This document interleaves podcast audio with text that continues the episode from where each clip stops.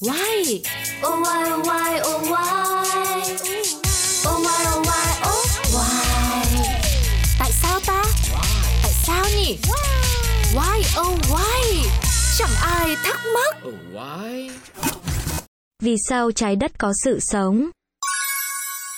Quý vị và các bạn thân mến, chúng ta đang quay trở lại với Why Oh Why, một chương trình nằm trong dự án podcast Pladio của FPT Play. Hôm nay thì hãy cùng với Cáo khám phá câu hỏi vì sao trái đất có sự sống, còn các hành tinh khác thì lại không nhé. Chúng ta có xu hướng chấp nhận rằng con người sống trong vũ trụ là điều tự nhiên. Vì sao trên trái đất tồn tại con người mà sao kim, sao mộc, sao thổ lại không có? Hoặc ít nhất chúng ta chưa phát hiện ra. Nếu chúng ta ở đây, tại sao không có người khác hoặc sinh vật tương tự như con người ở các hành tinh ngoài kia? Nhiều nhà vật lý học, thiên văn học đã đồng tình với một nhận định đó là không có gì đặc biệt về thiên hà hay trái đất của chúng ta. Sự hiện diện của mình ở đây có thể chỉ đơn giản là kết quả của một loạt các sự kiện may mắn, giống như giải thưởng sổ số của vũ trụ mà nhiều hành tinh khác đã bỏ lỡ vào một thời điểm nào đó trong lịch sử của chúng.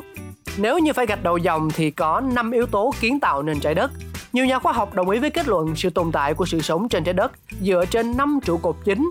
Đó là có khoảng cách đến mặt trời không quá gần cũng không quá xa, vừa đủ cho nước tồn tại được ở thể lỏng, có lõi từ tính bảo vệ bầu khí quyển khỏi lực cản của gió mặt trời và sự sống khỏi bức xạ vũ trụ. Có bầu khí quyển có hiệu ứng nhà kính ngăn không cho nước đóng băng, có nước làm dung môi phổ quát của sự sống và cuối cùng là có oxy cho phép chúng ta thở. Nhưng không giống như một công thức, những thành phần này không hoàn toàn độc lập với nhau, cũng như trong quá trình chế biến bất kỳ món ăn nào. Chỉ khi chúng được kết hợp đúng thứ tự và nấu đúng cách, chúng ta mới có được kết quả là con người có mặt ở đây ngày hôm nay. Một vụ va chạm lớn là khởi nguồn của hành tinh chúng ta. Khoảng 4,568 tỷ năm trước, ở một góc của thiên hà, một đám mây khí và bụi đã tạo ra một ngôi sao mới, được bao quanh bởi một đĩa tiền hành tinh. Vật chất của nó bắt đầu kết tụ lại với nhau với khối lượng ngày càng tăng. Chỉ trong vài triệu năm, hệ mặt trời đã hình thành trông giống như ngày nay, nhưng giữa sao kim và sao hỏa không phải là một hành tinh, mà là hai hành tinh. Theo giả thuyết được chấp nhận rộng rãi nhất, vụ va chạm sau đó giữa trái đất nguyên sinh và Theia, một vật thể khác có kích thước bằng sao hỏa, đã tạo ra trái đất và mặt trăng của chúng ta khoảng 4,51 tỷ năm trước. Những con số này thu được bằng cách nghiên cứu tỷ lệ đồng vị của các nguyên tố như chì được tạo ra bởi sự phân rã phóng xạ của uranium trong hàng tỷ năm. Hoàn toàn tình cờ, hành tinh mới này vẫn còn nóng sáng, nằm trong giải mà các nhà khoa học gọi là vùng Goldilocks, giống như bát cháo vừa phải trong truyền cổ tích đủ xa mặt trời để nó không bị đóng băng khi nguội đi. Như vậy thì nước lỏng có thể tồn tại. Đổi lại, điều này cũng phụ thuộc vào khối lượng của hành tinh và nhờ cả vào bầu khí quyển đủ dày và đậm đặc để tạo ra hiệu ứng nhà kính. Mặc dù không phải là hiệu ứng mạnh, sao kim là ví dụ điển hình về hiệu ứng nhà kính quá mạnh, có thể biến một hành tinh thành địa ngục bị thiêu đốt. Hơn nữa, sự bền bỉ của bầu khí quyển này được hỗ trợ bởi một từ trường được tạo ra bởi một lõi hành tinh bằng kim loại nóng chảy đang chuyển động. Nó hoạt động giống như một máy phát điện khổng lồ.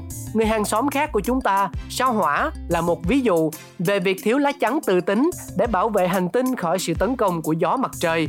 Khi lõi của sao hỏa nguội đi, tư tính cũng mất và bầu khí quyển cũng không còn. Nhưng mà để tất cả những điều kể trên tiến triển, trước hết chúng ta cần sự hiện diện của nước Trước đây, người ta cho rằng trái đất sơ khai là một quả cầu khô rực lửa và nước đã đến cùng các thiên thạch và sao chổi rơi xuống. Tuy nhiên, một nghiên cứu cho thấy rằng bất chấp sự đóng góp của những tác động có thể xảy ra này, phần lớn nước trên trái đất có thể đã thực sự hình thành từ hydro và oxy có trong chính các khối kiến tạo của hành tinh. Do đó, khoảng 4,4 tỷ năm trước, chúng ta đã có một trái đất gần như có thể ở được, được bao phủ bởi một đại dương toàn cầu. Nhưng 3,9 tỷ năm trước, một cuộc oanh tạc dữ dội của tiểu hành tinh đã vô hiệu hóa mọi nỗ lực ban đầu của sự sống. Mặc dù giả thuyết này gần đây đã bị thách thức bởi bằng chứng chỉ ra rằng trái đất đang nguội đi nhanh chóng. Vào khoảng 3,4 tỷ năm trước, nước đã đạt nhiệt độ dễ chịu khoảng 40 độ C. Bằng chứng địa chất chỉ ra rằng các vi khuẩn trên cạn đã có mặt khoảng 3,8 tỷ năm trước. Nhưng có lẽ những sinh vật sống sớm nhất có thể được truy nguyên xa hơn nữa, gần như cùng thời điểm các đại dương được hình thành trước khi vụ va chạm lớn xảy ra. Và cuối cùng, oxy từ chất độc đến thuốc giải độc. Sự xuất hiện và tiến hóa của sự sống sơ khai là một lĩnh vực mà khoa học sẽ phải tranh cãi rất lâu nữa vì các manh mối vẫn chưa hoàn thiện. Các sinh vật đơn bào đầu tiên sống trong bầu không khí không thể thở được vì các loại khí như metan và ammoniac. Khoảng 2,4 tỷ năm trước, cái gọi là sự kiện oxy hóa lớn đã diễn ra khi bầu khí quyển bắt đầu tràn ngập oxy ở dạng phân tử dễ thở. Tuy nhiên, một phân tích phân tử so sánh kết luận rằng những thứ này xuất hiện sau quá trình oxy hóa lớn, để lại sự xuất hiện của oxy có thể thở được cho các vi khuẩn khác, thậm chí còn nguyên thủy hơn. Thế nhưng chính nguyên nhân làm cho sự xuất hiện của sự sống phức tạp có thể xảy ra đồng thời lại cũng là nguyên nhân của cuộc đại tuyệt chủng đầu tiên trên trái đất. Vì oxy là chất độc đối với các sinh vật sống sơ khai khác. Đổi lại, phản ứng của oxy với khí metan đã tiêu thụ loại khí nhà kính mạnh mẽ này và tạo ra nước và carbon dioxide, dẫn đến sự thay đổi khí hậu mạnh mẽ. Kết quả là sau đó, trái đất đã bị bao phủ trong băng trong 300 triệu năm. Do đó, oxy là nguyên nhân chính đầu tiên dẫn đến sự tuyệt chủng trên trái đất, nhưng đồng thời nó cũng là động cơ của sự sống mới. Một bước ngoặt trong quá trình tiến hóa sẽ làm phát sinh các sinh vật đa bào và bùng nổ sự sống như chúng ta biết ngày nay. Những lý do tạo ra sự sống trên hành tinh của chúng ta vô cùng đa dạng và phức tạp, như một cuộc sổ số vũ trụ. Trong đó, ít nhất theo những gì chúng ta biết, chỉ có duy nhất một giải độc đắc được trao.